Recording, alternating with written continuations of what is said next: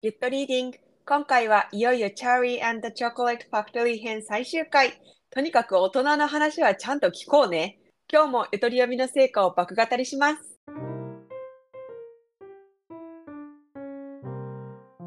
全国の洋書ファンの皆様、ゆっとリーディング。ロマンス小説ガチ勢サッコと、いくつになってもヤングアダルトを読みたい富春がお届けする洋書爆語りチャンネル、ゆとり洋書部です。今回は映画チャーリーとチョコレート工場の原作 Charlie and the Chocolate Factory 編の最終回ということで、この本を最後まで読んだ感想を語っていきたいと思います。読み終えた今の率直な気持ちを聞かせてください。ウォンカやばい、やっぱりウォンカやばいあいつやばいよね。やばい、うん、あいつやばいよ。なんかね映画よりも結構やばみが最後ドバッと出てきた感じがするのは私だけ。まあ確かに説明がない怖さっていうのはありますよね、うん、あるあるあるある。あと2回目ぐらいに小出しにしたチャーリーとチョコレート工場から考える社会問題についてちょっと語れればなと思ってます。はい、お願いします。やっぱ最後の方ね、ちょっと作者の思想みたいなのが絡んできてて結構こんな思想強めの児童文学だったんだってびっくりすると同時に、正直現役小学生の時にはこの思想の部分全然響いてなかったなって思いましたロアルド・ダールも失敗してるやん、もうなんかだったら、うん、子供には響かない大人になってからじゃないとわからない。そうそうそうそうではね、ここから先はネタバレありで話していきたいと思いますので、内容について情報を入れずに読むぞという方は一旦ここでお別れです。あらかじめ話を聞いてからチャレンジしようかなという方は引き続き聞いていってください。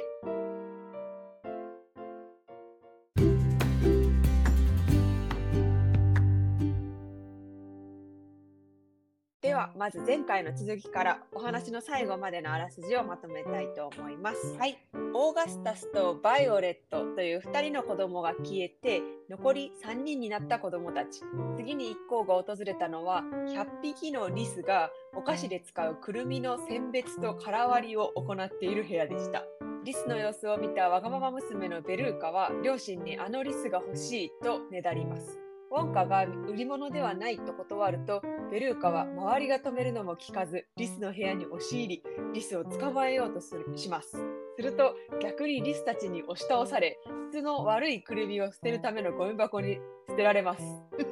ベルーカを探そうとした両親もリスによってゴミ捨て場にぶち込まれます。はい、さて残りはテレビっ子マイクと我らがチャーリーの2人。マイクの希望でテレビジョンチョコレートルームに足を踏み入れる一行。そこでは撮影したチョコレートを離れた場所のテレビから出現させる、何を言ってるんでしょうかそういう機械の研究が行われています。テレビ好きのマイクは周りが止めるのも聞かず、また自分自身をその機械で撮影し、なんとその場から忽然と消えてしまいます。そして反対側の離れた場所のテレビからすこぶる小さくなって現れたのです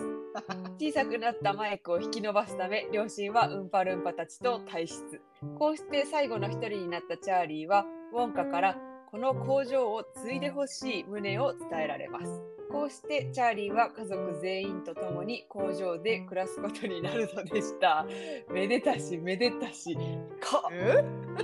こんな話でしたねそしたらちょっと今回の範囲でまずちょっと最終的なまとめ的なものに入る前に、語彙表現などで気になった部分を語りたいんですけど、はい、まず簡単な語彙を増やすという意味で、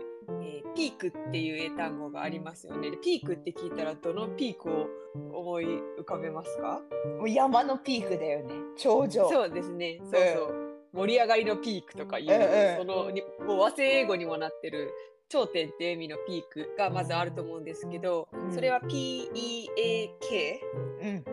でも今回登場したピークは P-E-E-K なんですで、一瞬その山の頂上の方のピークかなと思って読んでたんですけど、どうもちょっと話が通じないので、この P-E-E-K ピークで調べると、覗き見るっていう意味の動詞で、名詞として使うときは take a peek ってっていう風に使うそうです。へー、異義語ですね。同音異義語すぎる同音異義語やな。そう、本当に発音も全く同じなので、耳で聞いてもちょっと文脈を理解してないと区別つかないかな。そうだよね。 Take a peek 覗き見る、覚えました。 P-E-E-K のピークは覗き見るです。なんか同音異義語なのに何も被ってないよね。なんかちょっと似たような意味とかになるのかなと思ったけど、なんか被ってなさそうやな、全然。確かに覚えるしかない。これはもう覚えるしかない。この関連性何も有効に活用できない。そうですね。これ E が2つ並んでるのがちょっと人の目に見えなくもないので、こっちが覗き見る。高校生レベルのこじつけで覚えるしかない。英語知識ゼロ。英語知識ゼロ。レフリジエートレでと一緒で。冷蔵庫レフリジエートレです、ね。はい、次。はい、次行こう。はい、次。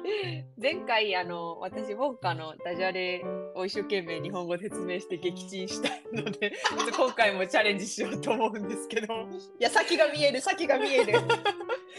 ょっと面白いかったのが、うん、ウォンカの工場の中にいろんな部屋がある中にの一つにバタースコッチ&バタージンっていう部屋がある。バタースコッチとバタージン。ウォンカはこの部屋ではもうウンパルンパたちが酔っ払ってしょうがないんだよみたいな風に言ってるから、このスコッチとジンは多分お酒のスコッチとジンとかけてるんだと思うんですけど、はいはい、そもそもバタースコッチってお菓子の飴のチェルシーのわかる3つ種類があるうちの1個ですよね。オレンジ。てかそれしかバタースコッチ知らん。なんかそれ以外のバタースコッチって何？確かに日本でバタースコッチ味食べようと思ったらチェルシーしかない説、ね。いや、そう本当に。そうで、このお菓子 そのバタースコッチのスコッチは別にそのスコッチウイスキーのスコッチと違うんですよ。まあ、語源は多分一緒ですけど、そのお酒の意味のスコッチじゃないし、バタースコッチのお酒使われてないので違うんやけど、そこをあえてこうかけて、バタースコッチのスコッチがさもお酒であるかのようにした上でバタージンとかいう全然ない食べ物を創作してるっていう。なるほどね。すごい。全然気づいてなかったわ。よっしゃ。決めたぜ。決まった。今回決まってるよ。なるほどね。決まった。そういうのちょっと面白いなと思って。さすがロアルド・ダールっていう感じでもありますね。そうだね。言葉遊びが本当上手だよね。いや、本当に上手で、もう一個。はい。でもちょっと説明できないんですけど、英語圏の人がびっくりした時の表現ってすごいいっぱいあるじゃないですか。ある。まあ一番私たちにとってよくメジャーなのはオーマイゴッドですけど、そうだね。オーマイゴッド一つとってもすごい言い方いろいろあって、でもホーリーなんちゃらみたいなのもたくさんあるので、普段だいたい呼び飛ばすんですけど、なんか本当に一回も見たことないのが今回登場してて、ホーリーマキュレル。何それ？ホーリーマキュレル。こんな難しい言葉言えるんだったらびっくりしてなくないっていうのがまず第一印象なんで、こんな発音むずそうな、とっさに出ないでしょこんな言葉よっていうのが正直なところなんですけど。その通りだわ。ね、マッケレルは M-A-C-K-E-R-E-L。 マジでこれ、ね、マッケレルのって発音するの聞いたこともないんだけど。わかんない。マッケレルは、魚のサバ。魚のサバ？サバなの？マッケレルって。だから直訳すると神聖なサバって言ってたらびっくりして。やばい、もうそれ聞いたらこっちびっくりするわ、逆に。びっくりする。なんで神聖なサバってってこっちがびっくりする。なんで？これは辞書的には主に男性に使われる俗語で、まずい、嘘、なんてこったいという、まあ、いつものびっくり表現なんですけど。なんでそうなんの？なんかね、これ、ネットには由来書いてあったけど全然納得してないんですけど、カトリック教徒は金曜日になんか魚を食べる習慣があるから、なんかその信仰心とお魚が割とこう結びついてるらしい。マジで私人生生きてきてその話一回も聞いたことないんだけど。いやそうだよねちょっとあまり私も自信ないからそうだよね、自信ないし納得もしてないからあんまりちょっとこれ言うのどうかなって感じなんですけどガセネタ説あるよね。ガセあるガセネタって言われても十分当てたよねみたいな気持ちになる。いや自分がねカトリック教のことをなんかすごい知ってるってわけでもないけど、なんかここまで聞いたことないことあるかなってぐらい聞いたことないわその話ね。しかもこれさロアルド・ダールの本だからさ、なんかそこがダジャレでさどこまでが真実なのかわかんないのよこれももうダジャレなのではぐらいのいや本当だよね。なんか変なトラップに引っかかり始めてるわなんか、ね、ちょっと何も信じられなくなってきてますねえ何そのサバがまずいからなんかホーリーマキュレルでやばい掘らないでこの話この話深掘りしても本当何も出てこないからもういいです次はいはい次はい次。同じそのびっくり表現で他にもあったのはこれをちょっともう分かんないねこれどこロード巡り Oh my sainted out 私の神聖なおばよこれは何ほんまにある表現なのこれ。分かんないです。でもこれは、イギリスの俗語でやや来るのお山です。あるんだ。でも私それ言うとさもう極めつきでこれ絶対もう言われてないやろっていうのあって、その魚つながりで、うん、My dear old fish って言ってるやつもあったの、うんうん、お古い魚よってそのびっくりの場面でこれは嘘でしょさすがにこれはさ適当に書いてあるやろ、うん、やばだって調べても出てこなかったよこれ教えてほしい。自動書だから、うん、普段大人が本当に使うような、うん、こういう表現って、まあ、ちょっと汚いこともあるだろうから、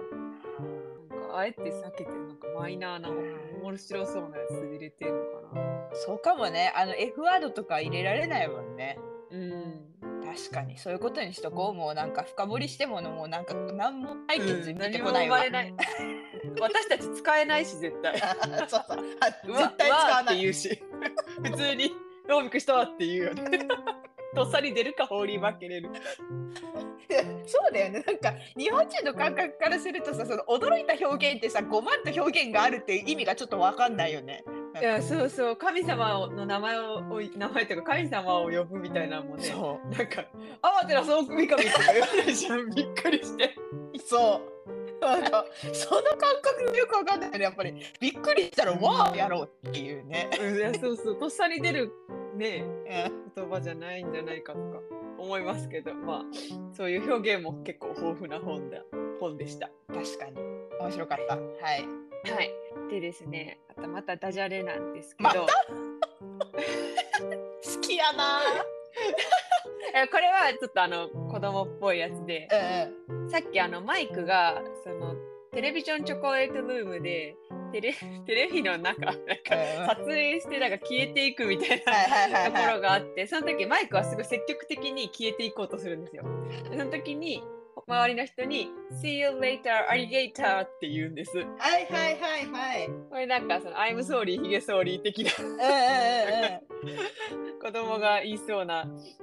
語呂挨拶かける語呂合わせみたいなただいまんぼすみたいな感じのやつかなと思って、でこれ返事あるんですよ。返事決まってるんですよそれが面白くて See you later alligator まあまたあとでねみたいなまたねにアリゲーターって語呂が合うワニって言ってるんですけど、返事は In a while crocodile。 おおマジでこれも後ろ LE でかけてんだ。そうそう In a while でまあしばらく、うん、でクロコダイルは別のワニですねワニの別の言い方なので See you later alligator って言われたら In a while crocodile って言ったらもうネイティブですマジちょっと待って、これさ全然話しといちゃうんだけど、ただいまもしのか受け答えって何なの？ただいまもしの受け答えとかないよ。ただいまもしおかえりんごみたいな、なんかさおかえりんごでいいよ別に。決まってないです、大丈夫。いいねこのセットでも。 See you later alligator eat a white crocodile、うん、めっちゃいいじゃん、うん、なんかさね、洗練されてるよね、もう語呂が何万回と言われ続けて生き残ったダジャレやから。いやほんまよな、このレベルにふさわしいただいまんぼすの、切り返しすごい考えたいわ今。ただいまんぼす、その日本のシーユーレーターアリゲーターレベルのやつじゃないから、これうちの実家のやつやから、ちょっとやめてほらっといてこれも。アイムソーリーヒゲソーリーの方がよっぽどメジャーやわ。確かに。これは覚えます、面白いので覚えます。うん、面白い。ぜひなんか子供とかねおったら外国人のどこに言ってそこら辺に外国人の子供歩いてたら言ってみて、なんかなんだこのババアって思われてください。はいはい。そしたらさっき冒頭で言った思想などの話いいの、ね、もうなんか、ね、今日なんか気づいたら語彙の大半がダジャレっていうまさかの展開だったから。ちょっと IQ 高めにしてさ、ちょっと平均値上げようとしますね今から。わかりました、お願いします。いやでもこれ本当にいろいろなんか自動車だと思ってやっぱりなめちゃかんなってめっちゃ思ってて、うん、私がもうチャーリーとチョコレート工場を読んで提起したい社会問題は1つ目急にちょっと脳ついてシーユーレーターアリゲーターなとか脳ついていかんけど切り替えて、はい、切り替えて、はい、労働問題と人権問題、そして資本主義と倫理観ですね。ちょっと私一個も響いてない、どうしよう。労働問題っていうのは何、ウンパルンパとか？いやそうそうそう。いやでもこれもちょっと映画を見て感じた感想と本を読んでて感じた感想がちょっと私違って、映画だとさ前回も話したけどウンパルンパが結構画一的な描写でさあんまり人間見ない感じだからさ、人間の労働が機械にとって変わられるみたいなメッセージ性が強めなんだろうなって思ったの。バートン監督の思想がちょっと入った形でね、でもなんか本だとウンパルンパ結構人間のちっちゃい版みたいに描かれてるじゃん、だからあんまりなんかこう人間の労働が機械にとって変わられてるみたいなこう社会問題っていうよりかは、よくよく考えるとなんかこれはもう人権問題じゃないかって気がしてきて、ウンパルンパを人とするならね、ちょっと思い返してみる。ウンパルンパの基本的ウンパルンパ権が守られてないってこと？そうだってさよくよく考えてみると、まずこのウォンカのチョコレート工場で役員はゼロなんだよね。基本ウォンカのワンマン経営でしょ。役員会とかないね、株式会社ウォンカじゃないから、ね、じゃないこれはねやっぱ王国なんだよ、こう独裁王国なのもうこのチャーリーとチョコレート工場の経営は。で、まずウンパルンパってさなんか住み込みで働かされてるじゃん基本。そうだね、で最初の方に書いてあったけど部屋あったかくしてるじゃん、工場をさあったかいとこから来てるから、ウンパルンパ、だからさウンパルンパ外に出たら死ぬんだよ寒くて。確かにこれ怖くない？だからさウンパルンパはもう職場から離れたら命の危険にさらされてんの。やばくない？で衣食住も全部職場で与えられてるからもうどんだけ仕事が嫌でも働かざるを得ないの。なぜなら待ってるのは死だから。これやばくない？ちょっとさだからどんなに労働に満足感がなかろうとやりがいを感じなかろうともうデモとかプロテストとかできないウンパルンパにそんな権利はない。確かにそう、これまず一つね。やばロハルド・ダールより思想強いやつおる。何の時間やこれ。おもろすぎる。で、はい、さっきも言ったけどこのチョコレート工場は基本独裁体制なんだけど、これは資本主義を追求した最終形態なんじゃないかっていう話っていうのも、いやだってさ、うんぱるんぱ結局リスとかさ、あ、うんぱるんぱじゃない、ウォーカーはリスとかさ、うんぱるんぱとかさ、基本コストゼロなわけよ。何の人的コストもかかってない。利益しか手に入れてないし、別に CEO とかの偉い人に払う金もないし、自分一人で全部決めてるから、うん、で、あと何が問題ってこうウォンカが面白いなって思ってやること、うん、なんかちょっとこれやったら倫理的にやばくないみたいなこともいっぱいあるのに、やっぱりこのウォンカの好奇心がその倫理観を超えてしまうこの危険な香りをすごい感じる場面結構あるじゃん。確かに。だからこのウォンカの金儲け意欲とこの倫理観の危うさみたいなのもめっちゃ感じるわけ。うん、以上。投げ切って終わったな。誰が拾うんやこれ。でもさ、結局さ、このさっきあらすじでもさ、めでたしめでたしかってなってた理由の一つにさ、結局なんかチャーリーはただただウォンカの言うことを何も口を挟まずに最後までうんうんって聞いてた子だから経営任せるよっていうウォンカの判断が最後あったわけじゃん。そうだね。だからなんかやっぱここにもさ、なんか違和感感じない？何て言うんだろう、なんか独裁チックな感じ。結局チャーリーもウォンカからしたらリスとかウンパルンパみたいにこのコストゼロで雇えるそう資源の一つみたいなチャーリー一家。そうチャーリー一家。結局チャーリー一家はさ、別に財政的に豊かなわけでもないし、なんか声を大にするなんか権利もあまり持ってなさそうだし、ウォンカのいいように使えそうじゃん、全部、うん、確かに。結局なんかそこだけがウォンカの惹かれた場面であってさ、うーんってなんか煮え切らない思いがするよね最後やっぱり。じゃあということは、なんかこの自動車の言いたいことって大人の言うことちゃんと聞こうねじゃなくて、うん、なんか大人の言うことをちゃんと聞いてるとこうやって資本主義に飲み込まれるぞってこと駒になるぞってこと。そうなんや、ほんで言い切りやがった。そうもうでも分かんない、このだからさ、ロアルド・ダ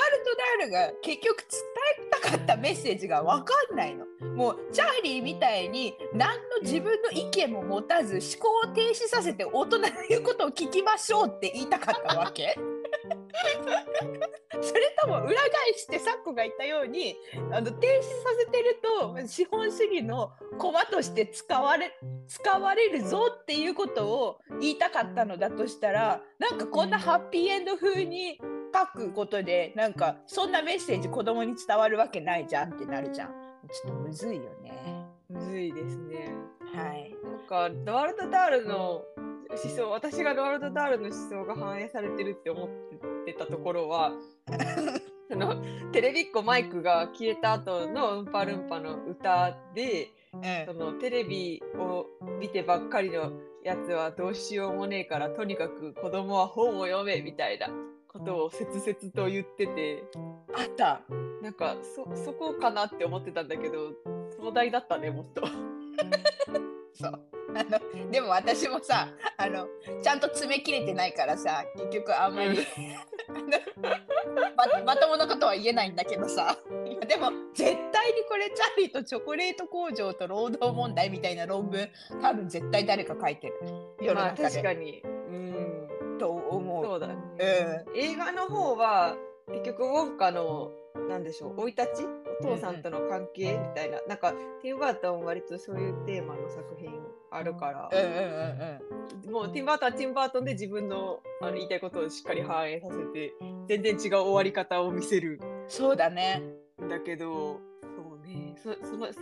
そのためにこの今富春が激論した裏テーマは映画だと全然ねあんまり感じられないけど、確かに本はそういう読み方もできる。そうね、やっぱウォンカのその人間的な要素が結構削り取られてるから余計ね、うん、なんか強靭チックにな感じするよね、本の方がね。うん。なんか一層何考えてるか分かんないです。そうだから私もなんか資本主義とかさ、さっき語ったけどさ、なんかウォンカがそれほど金儲けしたいっていう意欲も感じないんだよね。ちょっとそこが私もさ、なんかまだ煮え切ってないところでさ。そうだね、なんか資本お金儲けをしたいっていうよりも自分が作りたいものを作るろうと思ったら人間じゃなくてなんかリスとかウンパルンパに行き着いた。そうなんかそういう描き方されてるから、なんか資本主義とか持ってき始めるとなんかちょっとうんってなるんだけど、でも資本主義を追求した最終体系とも無理すれば読み取れる作品。今いろんな切り口があるよね、きっと。そうだね、もう結局チャーリーの一家もウンパルンパと同じくここの工場を追われたら行くあてがないみたいな。もう最後ウォンカにエレベーターでさ家ぶっ壊されてたじゃんか。なんか